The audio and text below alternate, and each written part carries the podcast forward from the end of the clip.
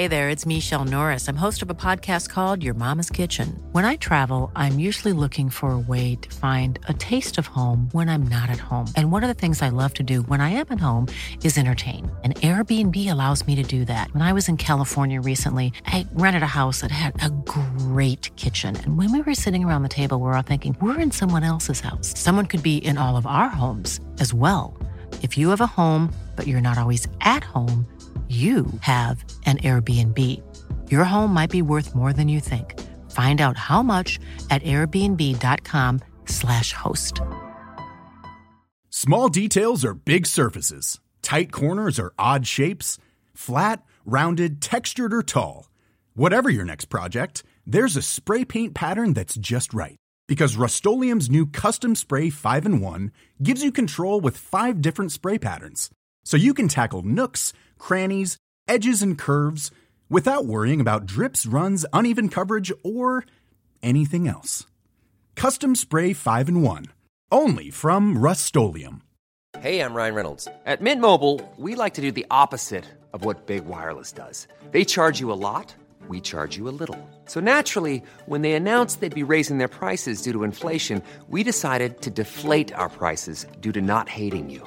That's right. We're cutting the price of Mint Unlimited from $30 a month to just $15 a month. Give it a try at mintmobile.com slash switch. $45 upfront for three months plus taxes and fees. Promo rate for new customers for limited time. Unlimited more than 40 gigabytes per month. Slows. Full terms at mintmobile.com.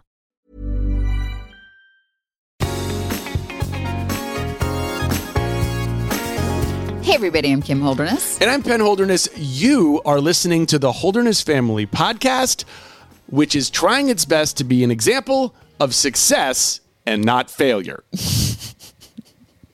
We're talking about helping. Segue. We're talking about eight setbacks that can help make a child a success and what to do, what to say to turn failures into character building moments with Michelle Icard.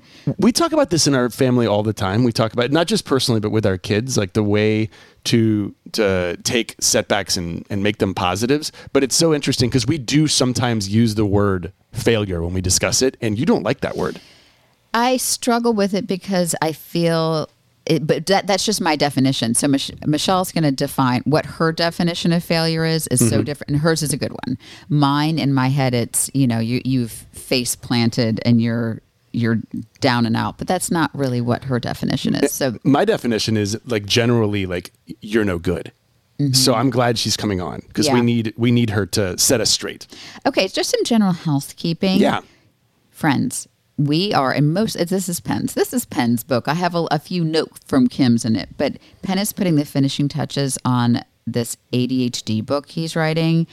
And we cannot wait to get it out into the universe. You are going to love it. I love it. It's amazing. I'm so proud of Penn and how hard he's working on it. Well, thank you. It's uh, it has been does every, everyone calls this a labor of love, right? Mm-hmm. I have truly loved writing this book because for the last six or seven years, we've been putting content out very specific to ADHD because we found that it not only made me feel better, it made a lot of people out there feel better mm-hmm. and more normal about what was going on in their brain. But I'd never really dug this deep to find out what exactly is going on inside this noodle of mine. Mm-hmm. And the first most overwhelming thing that I realized, just like I think we've been trying to purport in the videos, is that I am not alone and no one is. Mm-hmm. Um, and there is both a scientific, an emotional, a chemical, there are a thousand ways to explain why this is going on and also how you can get the most out of it.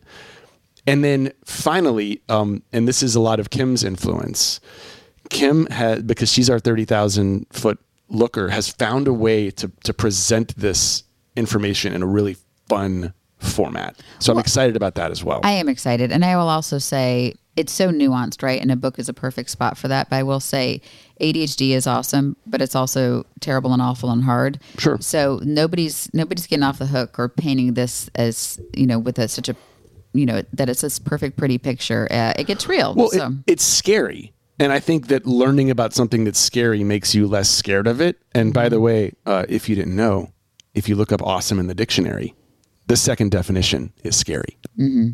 Also, segue, our game Family Face Off is on the shelves at Target, and it is it makes my entire day when when I see pictures, especially little kids holding the Family Face Off game, and they found it in their Target, and it's like it's like our little game, and it's on the shelves all, all over the country, and it's it's yeah. You can go to familyfaceoff.com and check it out, find it. It's also on Amazon, and send us a note. Has it been a little terrifying for you as someone who's been such a Target?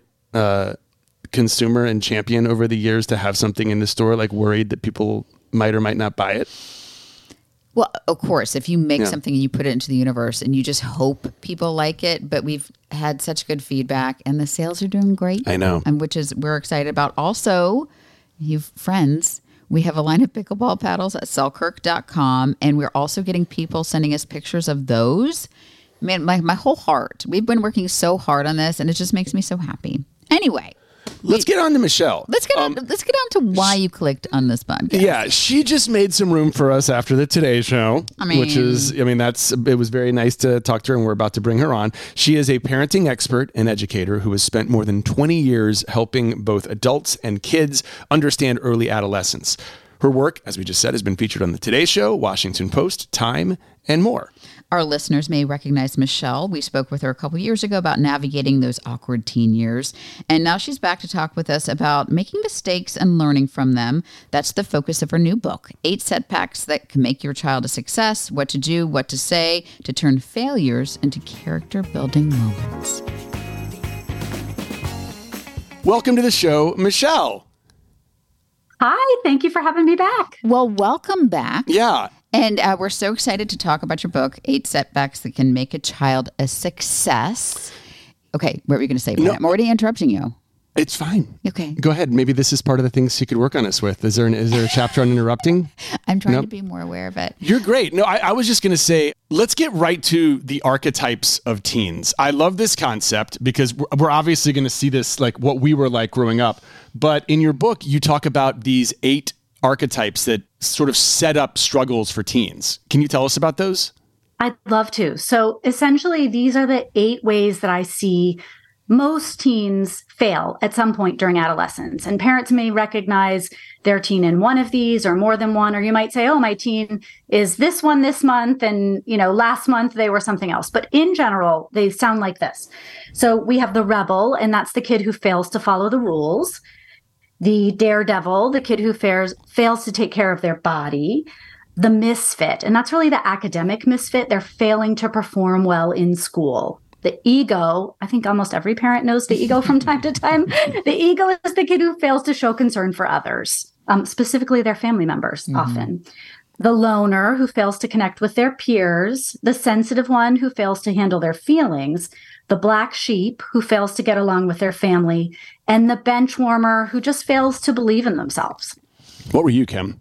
Oh, so I, I I was prepared for this question. Yeah, and obviously. I, don't. I'm joking. No, no, no. I think my issue in high school, I may have been, I may have isolated myself a little bit out of a lack of self confidence, but I was very much a rule follower. Um, and I, so I think. I, I think when in high school when I saw other kids, you know, breaking the rules, staying out late, sneaking out, skipping school, I may have I just was very not cool because I didn't do that and I was afraid to get in trouble. So I don't I don't know which that falls in and probably not dealing with feelings probably. What do you think? Uh, I was the sensitive one for sure. Like that was my issue. And then once I got a hold of my feelings and got to college and everything was fine, I became the ego, probably. um, but yeah, I like I love so Kim doesn't like being put into an archetype. That's one thing I love about her. That's her type. We're, we'll do another podcast on enneagrams about this, where she doesn't like to be put in a in a topic. But Okay, so you're you're more of a generalist, Yeah. and I respect that, right? Some people are just like I'm a little bit of everything. Some people are real uh, funny about labels, but I do think from a teen's perspective, sometimes labels can be a comfort because it's like, oh, you see me, I fit here, this feels good to understand myself a little bit better. Okay, so talk to us about how those archetype knowing your archetype or your child's archetype would help them navigate setbacks in their life experience. Yeah. So I think um, there are a couple things that that experts say are sort of the key to a happy, healthy childhood. And that is feeling safe and feeling seen. And I think the feeling seen part of it really works well here with these archetypes. It's not that I want parents to brand their kids like, boy, you're the rebel of the family and your sister's really the sensitive one of the family. I'm not looking for that. But I do want to give parents insight into how to see their child for the phase that they're in. It's usually some kind of a phase. Um, and then learn some skills to help them not get stuck there, not have that be the headline of their childhood, mm-hmm. but be able to kind of process through that and move on because these archetypes represent really normal ways that all kids struggle. Yeah. And so I guess before we get too deep into this, we need to define the setbacks and failures. How do you define a failure? Right. So the way I'm thinking of it is it's when a child experiences a feeling that leaves them unmoored, they feel maybe unaccepted, or they even are questioning their own worth, which sounds like you would want to avoid that like the plague, right? You would not want your kid to have those feelings. And the argument I'm making in the book is that learning how to cope with those feelings, you have to have those feelings first, then you figure out how to cope with them. That's what helps kids cross the threshold from childhood to adulthood. And we know this universally, historically, sociologically. There's a ton of research on this. Like if you think of every coming of age story you've ever liked, whether it's Star Wars or um, Stand By Me, or, you know, just think of one that you love. A kid has to reach a point where they're like, I need to separate from my group. I need to experience some isolation, some independence. I'm going to walk down those railroad tracks and find a dead body. I'm going to go off and fight the rebels, whatever it is, right? They have to separate. They have to feel alone and isolated. And in that experience, they learn something about themselves. They come back to the community and they make the community better for what they've learned. So these feelings that sound scary that are related to failure are really a launching pad for becoming a better adult. In theory, this sounds amazing. Um, it seems to me like a couple of things have to happen in order for this to work. One of them is parents not getting in the way of this process you know what I mean? Like letting your children go out onto the train tracks or letting your children maybe potentially be miserable and alone sometimes. How much of a challenge is your message and your coaching um, keeping parents from uh, influencing this process when they probably shouldn't be?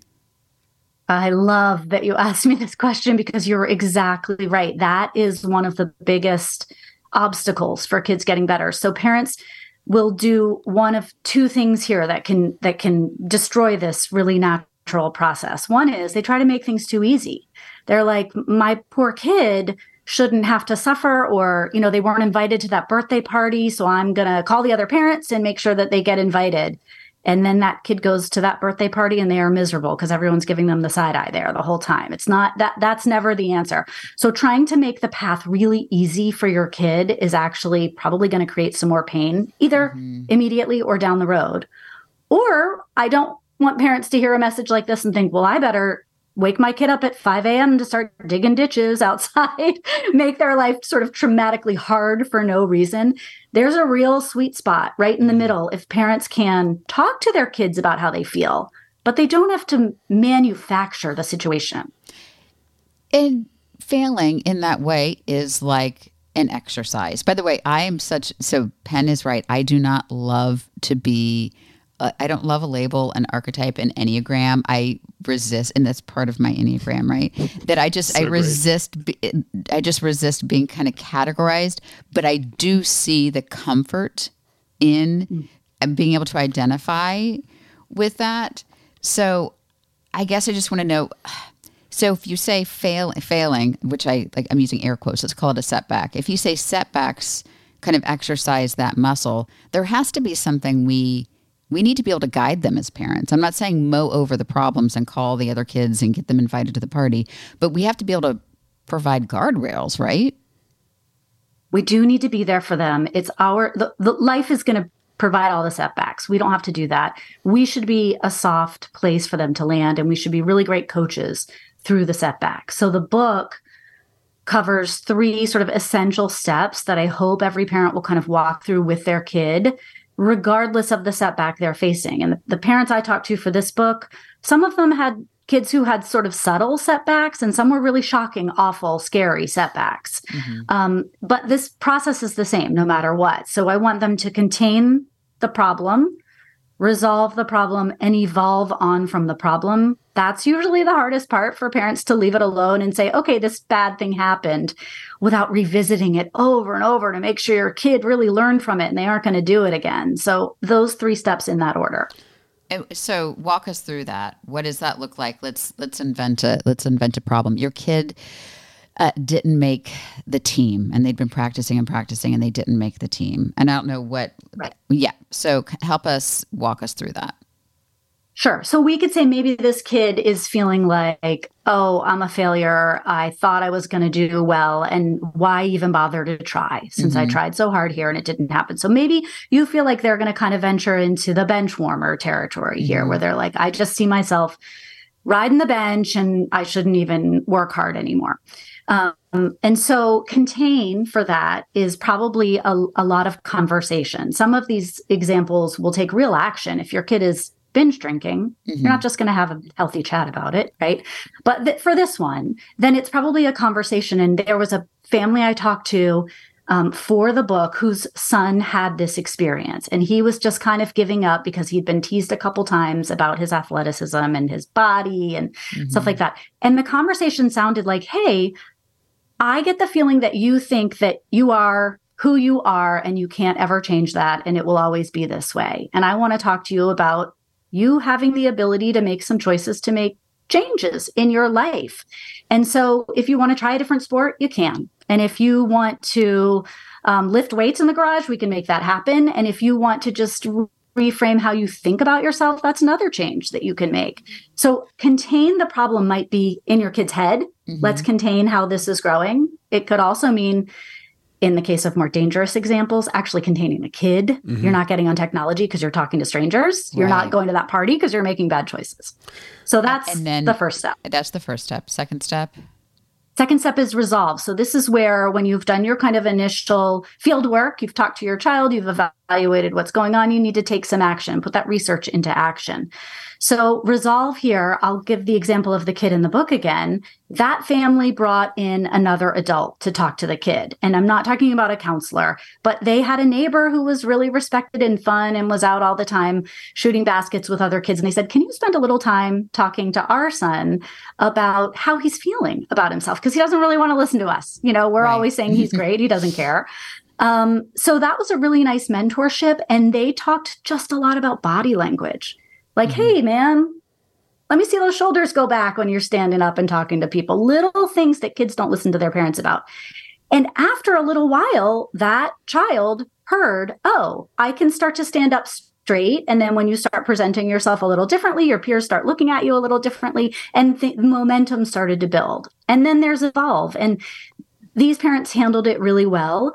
What I don't want people to do is press on the bruise and keep going back to the child and saying, like, are you sure you're feeling better now? How have mm-hmm. people been treating you? Do you feel like you have more confidence when you're walking down the hall? That's awful. That puts so much pressure on a child. So at a certain point, you have to say, we're going to see new things. We're not going to see that in our kid anymore.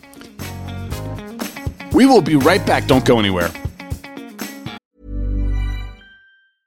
Small details are big surfaces, tight corners are odd shapes, flat, rounded, textured, or tall. Whatever your next project, there's a spray paint pattern that's just right. Because Rust-Oleum Custom Spray 5 and 1 gives you control with five different spray patterns. So you can tackle nooks, crannies, edges, and curves without worrying about drips, runs, uneven coverage, or anything else. Custom Spray 5 and 1. Only from Rust Ryan Reynolds here from Mint Mobile. With the price of just about everything going up during inflation, we thought we'd bring our prices down. So to help us, we brought in a reverse auctioneer, which is apparently a thing. Mint Mobile unlimited premium wireless. Ready to get 30, 30, bit to get 30, bit to get 20, 20, 20, bit to get 20, 20, bit to get 15, 15, 15, 15 just 15 bucks a month. So, Give it a try at mintmobile.com/switch. slash $45 up front for 3 months plus taxes and fees. Promo for new customers for limited time. Unlimited more than 40 gigabytes per month slows. Full terms at mintmobile.com. May is Mental Health Awareness Month, and Talkspace, the leading virtual therapy provider, is encouraging people to talk it out in therapy. Opening up to a therapist might feel uncomfortable, cathartic, exhausting, or even exhilarating. But one thing's for certain if you keep talking or texting with a licensed therapist, you will gain insights and uncover truths that you can only find in therapy. Get those personal breakthroughs and judgment free support by signing up for TalkSpace. At Talkspace.com, you can sign up online and get a personalized match with a provider that's right for you, typically within 48 hours. There's no need to commute to appointments, miss time at work, or line up childcare in order to attend sessions. It's mental health care made easy. Talkspace is also affordable and in network with most major insurers. To celebrate May, Mental Health Awareness Month, and the power of talking it out in therapy, Talkspace is offering every listener of this podcast $80 off your first month with promo code SPACE80 when you go to Talkspace.com slash Holderness. To match with a licensed therapist today, go to Talkspace.com slash Holderness to get $80 off your first month with code SPACE80 and to show your support for the show. That's Talkspace.com slash Holderness with code SPACE80. What is the danger if if you jump in, say, okay, my kid doesn't make the team and my instinct is to call the coach and to get him private lessons. And then you know we're, we're going to get him on the team. You know like we're going to like over we're going to not let him experience this true setback. I'm going to you know it's not fair. You, you were wronged and then he magically ends up on the team. What is the danger of not letting our kids experience setbacks and failures So I'm not saying that it's like getting the kid some lessons or whatever it might be. That could be cool. Like if the kid wants to do it, great. But if it's really the parent who's saying, I am afraid of my child feeling hurt, I don't want to feel that vicariously. I don't know if they can handle feeling this kind of rejection. That's where the trouble lies. And the trouble is, we need to build resiliency and we need to build coping skills. Kids need to do that before they leave the nest, ideally, because problems get bigger and problems get harder to handle. And if we don't allow kids the opportunity to get comfortable with discomfort, they don't know how to do it later on. And then you can be really shattered by stuff that other people are like, no, I can handle this, I can cope. So I tell parents to think of it like exercise. You need to tear and repair muscle to get stronger and emotionally kids need to do that too it can hurt it can be embarrassing and awkward you can you can feel all kinds of hard things but that's not a bad thing I think one of the things maybe Kim was re- referring to would be, um, you know, your child fails, you get through all of this, they learn, they evolve. And I think instinctively what you want to see is motivation and like an, an improved work ethic to get to where you want to be. And so the question is, is there harm to sort of jump starting that work ethic or do they really need to come in and, and internally motivate themselves?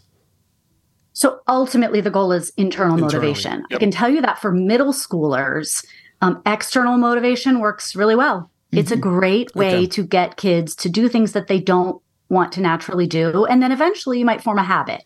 So, you know, you might say, hey, you've got to study extra hard for this test, or, you know, need to do a little bit more, um, you know, working out to make the team, that sort of thing. I think that that is totally reasonable. Yeah. But calling the coach and saying, gee, my kid works as hard as everybody else. Why didn't they get a spot on the team? You're a terrible person. Probably not a great idea. Well, Can you talk more about the so are is it true that middle schoolers just have a little more trouble with internal motivation then? Yeah, they absolutely do. Um, so, and not all of them. I mean, I'm painting with a pretty broad brush, but at the start of adolescence, um, it's just not naturally there. You're you've got so much going on. You're changing body, you're changing brain, you're changing sense of Sure. self and who you are. That it's hard to reach down and figure out where the grit is. Um, and grit comes from experience, and it comes from other people believing that you can do hard things. So uh, initially, I think it's okay. Some parents, are, I would never bribe my kid, and I'm not going to use the word bribe, but I will say incentives, external incentives, do work really well for kids who are younger.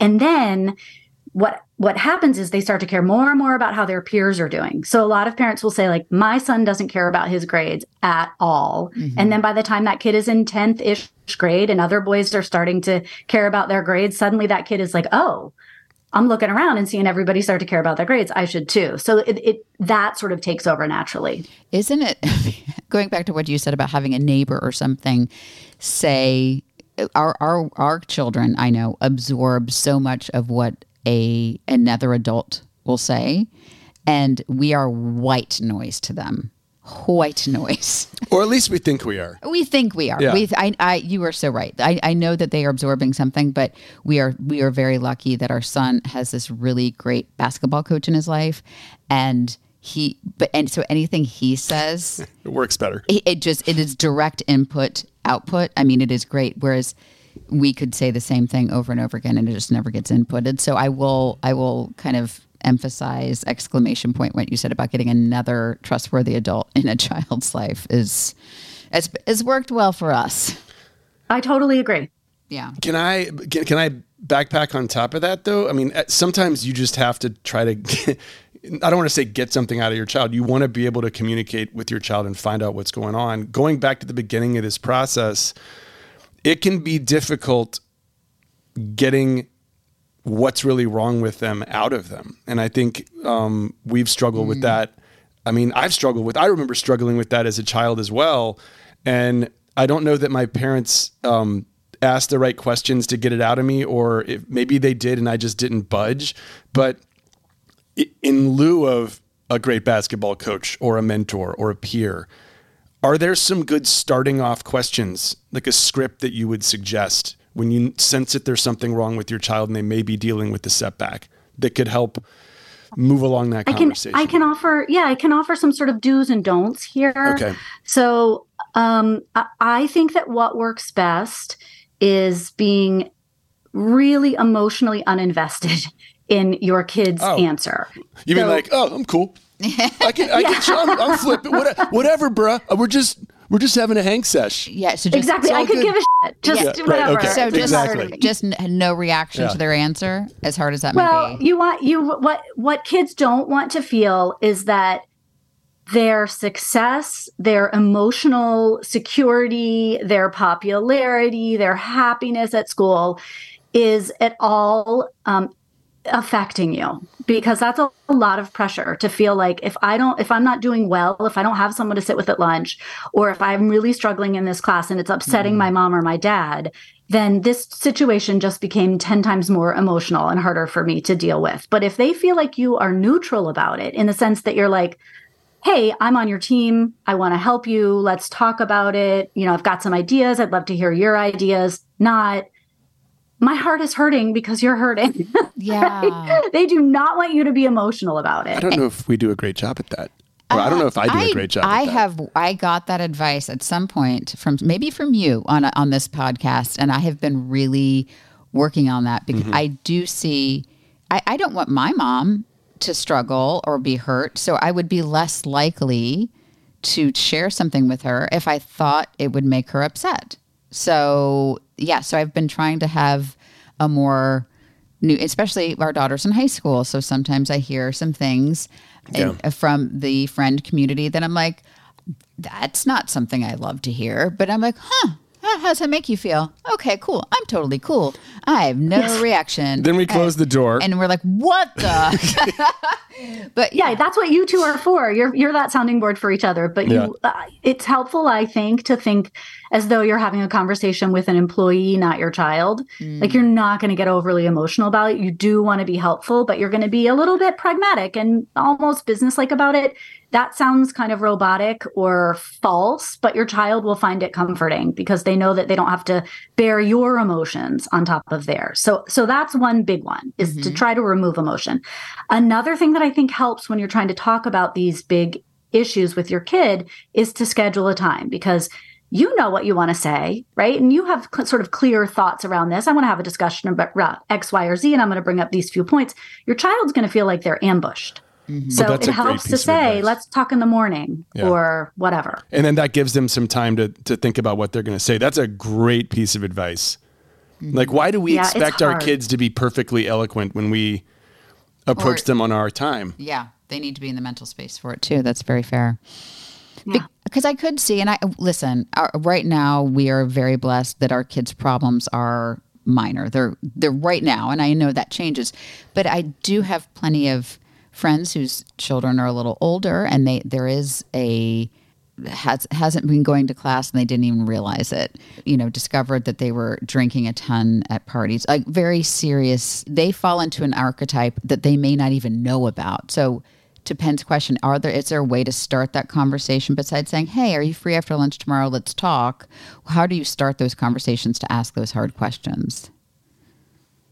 I mean, the fact is you're you're probably not going to have a conversation in which your child says to you, "Oh, funny you should ask. I am actually drinking quite a bit." Right? Correct. They're going to keep that quiet. So um, I suspect that most parents who need to have those hard conversations about some of the things that you just mentioned, the skipping class and the, you know, the bigger issues, those are just going to land on your plate. Another parent's going to tell you, or a really rough thing is going to happen, Mm-hmm. you know, a trip to the hospital, who knows what. And suddenly you are going to be confronted with that. And that's when a parent's wheels are going to start spinning out of control like what do i do i am i have been dropped into the middle of a crisis Mm-hmm. so i think the best thing a parent can do in that situation uh, your brain snowballs and you start thinking like does it is my child an addict are we going to have to deal with this for the rest of our life? you know all these lists that go on and on and on take a deep breath. Take a really deep breath and think of that list of everything you're afraid of. Write it down if you want and then just pick one of those things. What is the first thing i can take a little action on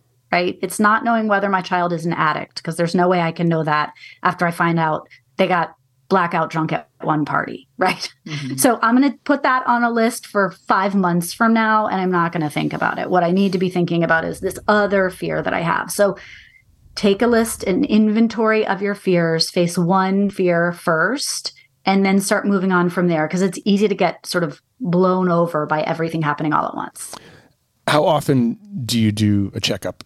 How often do you say, "How you doing? What's going on?" Is it every day? Is it No. uh, right? I wouldn't think so. Yeah, I mean, it depends on what. If you're doing a kind of a generalized, "Hey, I like you. I'd like to hear about your life," you can do that depending on the child. Like some kids are just verbal diarrhea every day. They come home and tell you everything, and some kids are like, "You're lucky if once a month Yeah. I mention the name of a child I go to school with." Yeah, that's Like that's they're- those are the kids we have. Yes. yes. you're like, I don't know who your friends are or who your classmates are because they don't talk, right? Yeah.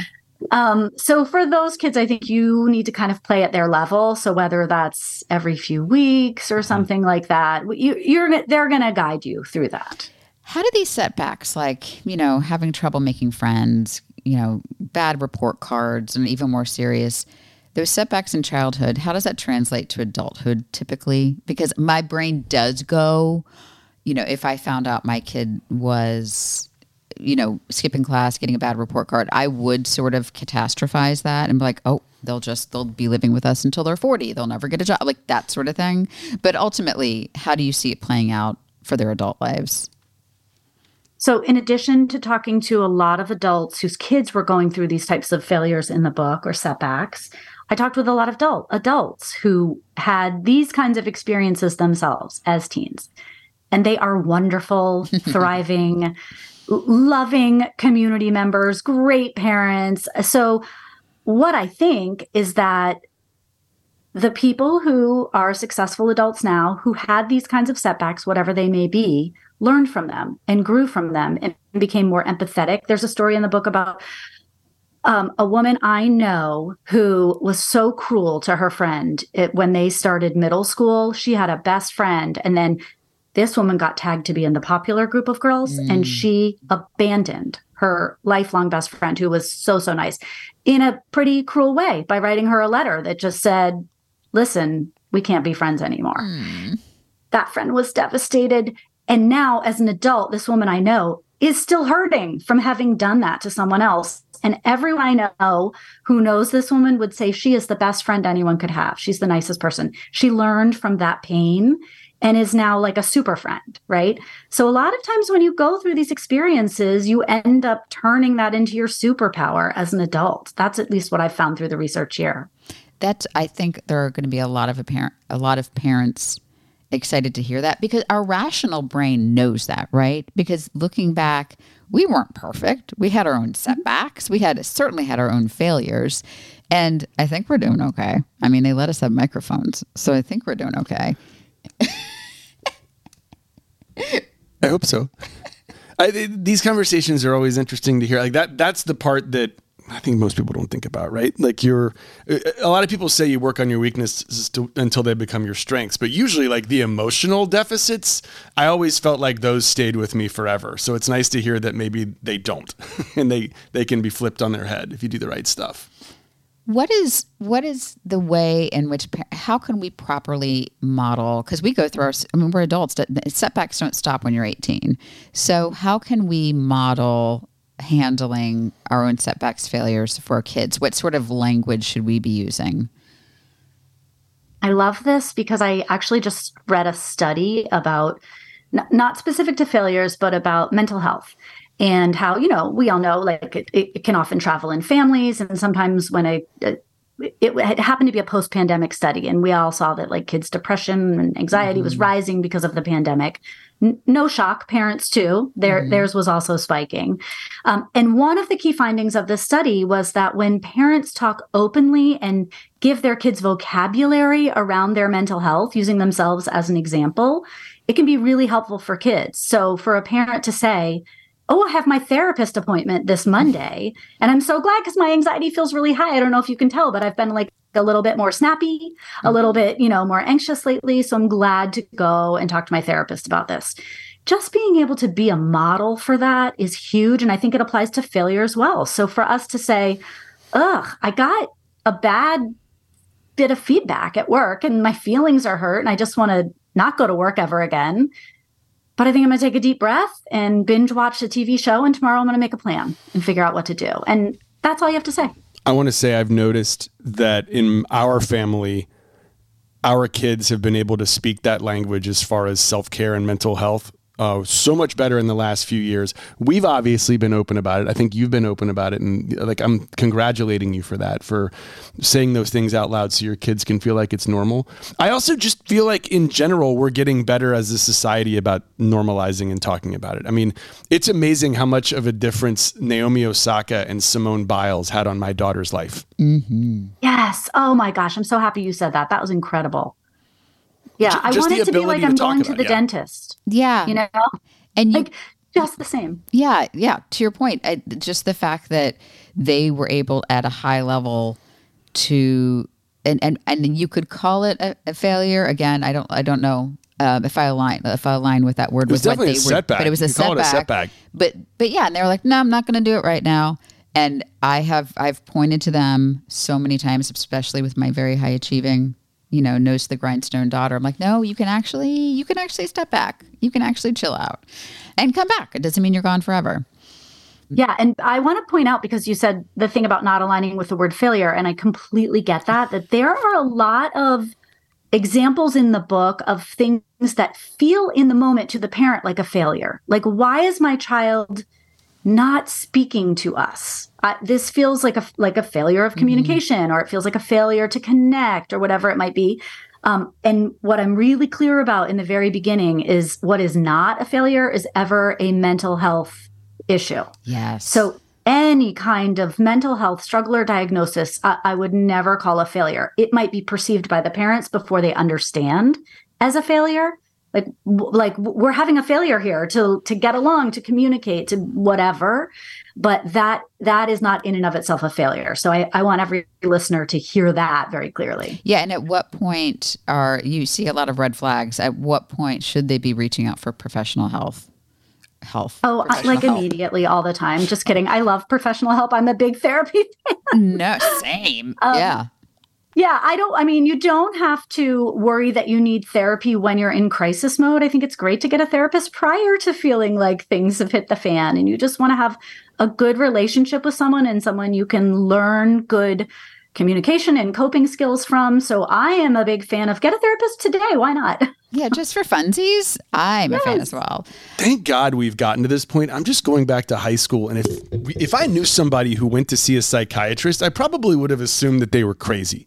Like that was where oh, yeah. that was where I was as a high schooler, and I'm so glad that it's been normalized. That's just the way I. That's what, what I was taught. Yeah, and I have to say, you know? I mean, there's so many of our. I mean, we normalize it. Everybody. I mean, honestly, if a therapist wanted just to set up like a little lemonade stand in our front yard, we could, our just our family could keep Yeah. them very busy. But just even at our kids' school, like our kids' friends have therapy. They like, oh yeah, I'm going to be late today. I have to go to therapy. I mean, ev- it's just like going to the dentist. Yeah. It's the most normal thing, and I love it. I love it. I love it. Me Um, too. so I love to leave people with some action items. Are there convers besides buying your book, which we will link in the show notes, eight setbacks that can make a child make a child a success? Um, are there some action items and conversation starters that, that parents should have at dinner tonight with their kids? Okay, so I think a, a- a really good conversation would be um, talking about what you think a failure is and what you think could, what could, what good could come out of a failure. So just sort of a generalized thing, and t- two ways that parents can bring this up that I think are really interesting. Um, one is the exercise analogy. So you want to tear and repair muscle to get stronger. That's really good. So like, what's a way in which you feel like you sort of face planted maybe this year and or over the summer or whatever but you actually learned from it and, and things got better i love that another analogy that i really like and this one's um, for people who like plants and are gardeners greenhouse keepers who grow plants they take their little sweet tender baby plants and they stick them out in the freezing cold for little amounts of time. And then they bring them back in and they do that increasingly longer and it's called hardening off the plant. But a plant that never has any trouble like never experiences what it's like to freeze for a minute and then come back in will die when they put it out in the world.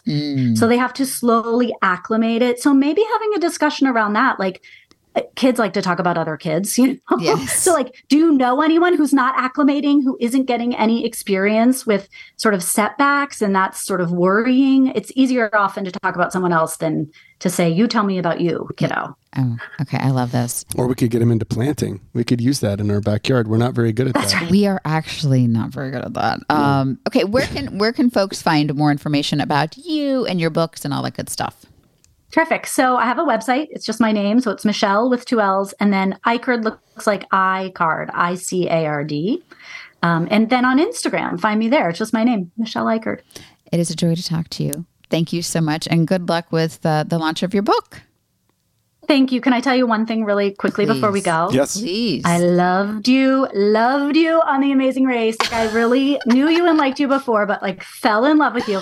And before you were even on The Amazing Race, do you know how at the end it's like produced, I guess, by Bertram von yes. Munster? yes, yes, yes. So that's our dog's name.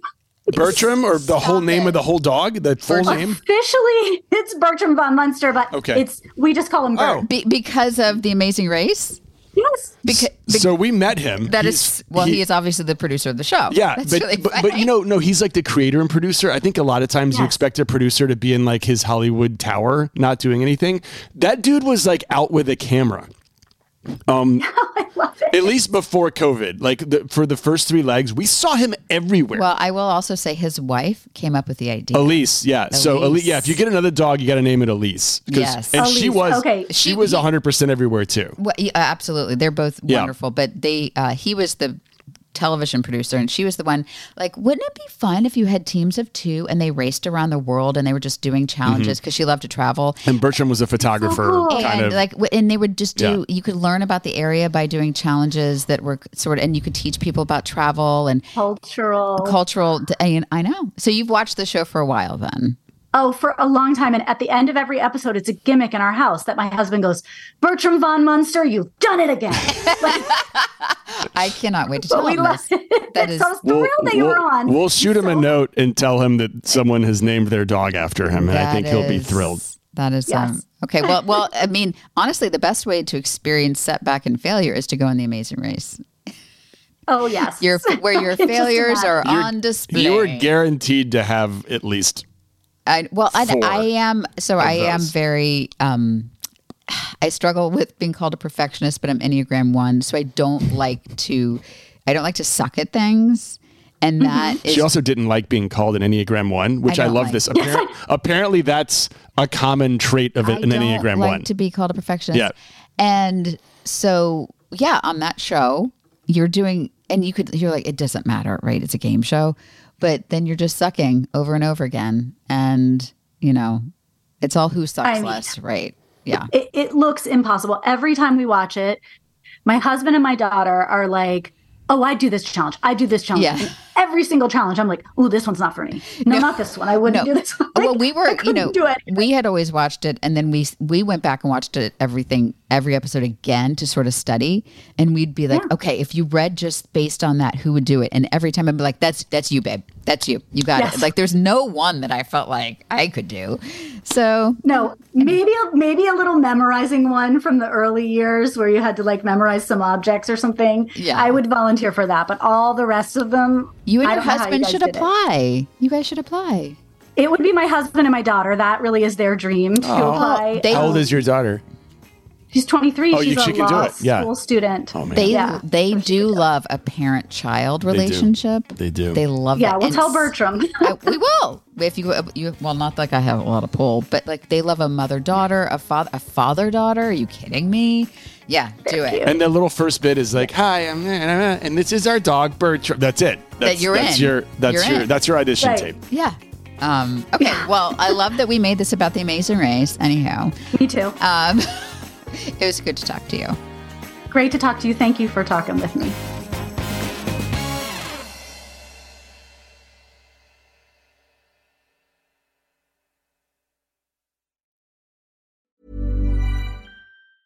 Small details are big surfaces. Tight corners are odd shapes.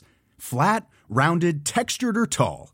Whatever your next project, there's a spray paint pattern that's just right. Because Rust-Oleum Custom Spray 5 in 1 gives you control with five different spray patterns. So you can tackle nooks, crannies, edges, and curves without worrying about drips, runs, uneven coverage, or anything else. Custom Spray 5 in 1. Only from Rust Mom deserves the best, and there's no better place to shop for Mother's Day than Whole Foods Market. They're your destination for unbeatable savings, from premium gifts to show-stopping flowers and irresistible desserts. Start by saving 33% with Prime on all body care and candles. Then get a 15-stem bunch of tulips for just $9.99 each with Prime. Round out Mom's menu with festive rosé, irresistible berry chantilly cake, and more special treats. Come celebrate Mother's Day at Whole Foods Market. Planning for your next trip? Elevate your travel style with Quince. Quince has all the jet setting essentials you'll want for your next getaway, like European linen, premium luggage options, buttery soft Italian leather bags, and so much more. And is all priced at 50 to 80% less than similar brands. Plus, Quince only works with factories that use safe and ethical manufacturing practices. Pack your bags with high-quality essentials you'll be wearing for vacations to come with Quince. Go to quince.com slash pack for free shipping and 365-day returns. This message comes from BOF sponsor eBay. You'll know real when you get it. It'll say eBay Authenticity Guarantee. And you'll feel it. Maybe it's a head turning handbag, a watch that says it all, jewelry that makes you look like the gem, or sneakers and streetwear so fresh every step feels fly. eBay gets it. So look for the blue check mark next to that thing you love and be confident that every inch, stitch, sole, and logo is checked by experts. With eBay Authenticity Guarantee, you can trust that feeling of real is always in reach. Ensure your next purchase is the real deal. Visit eBay.com for terms.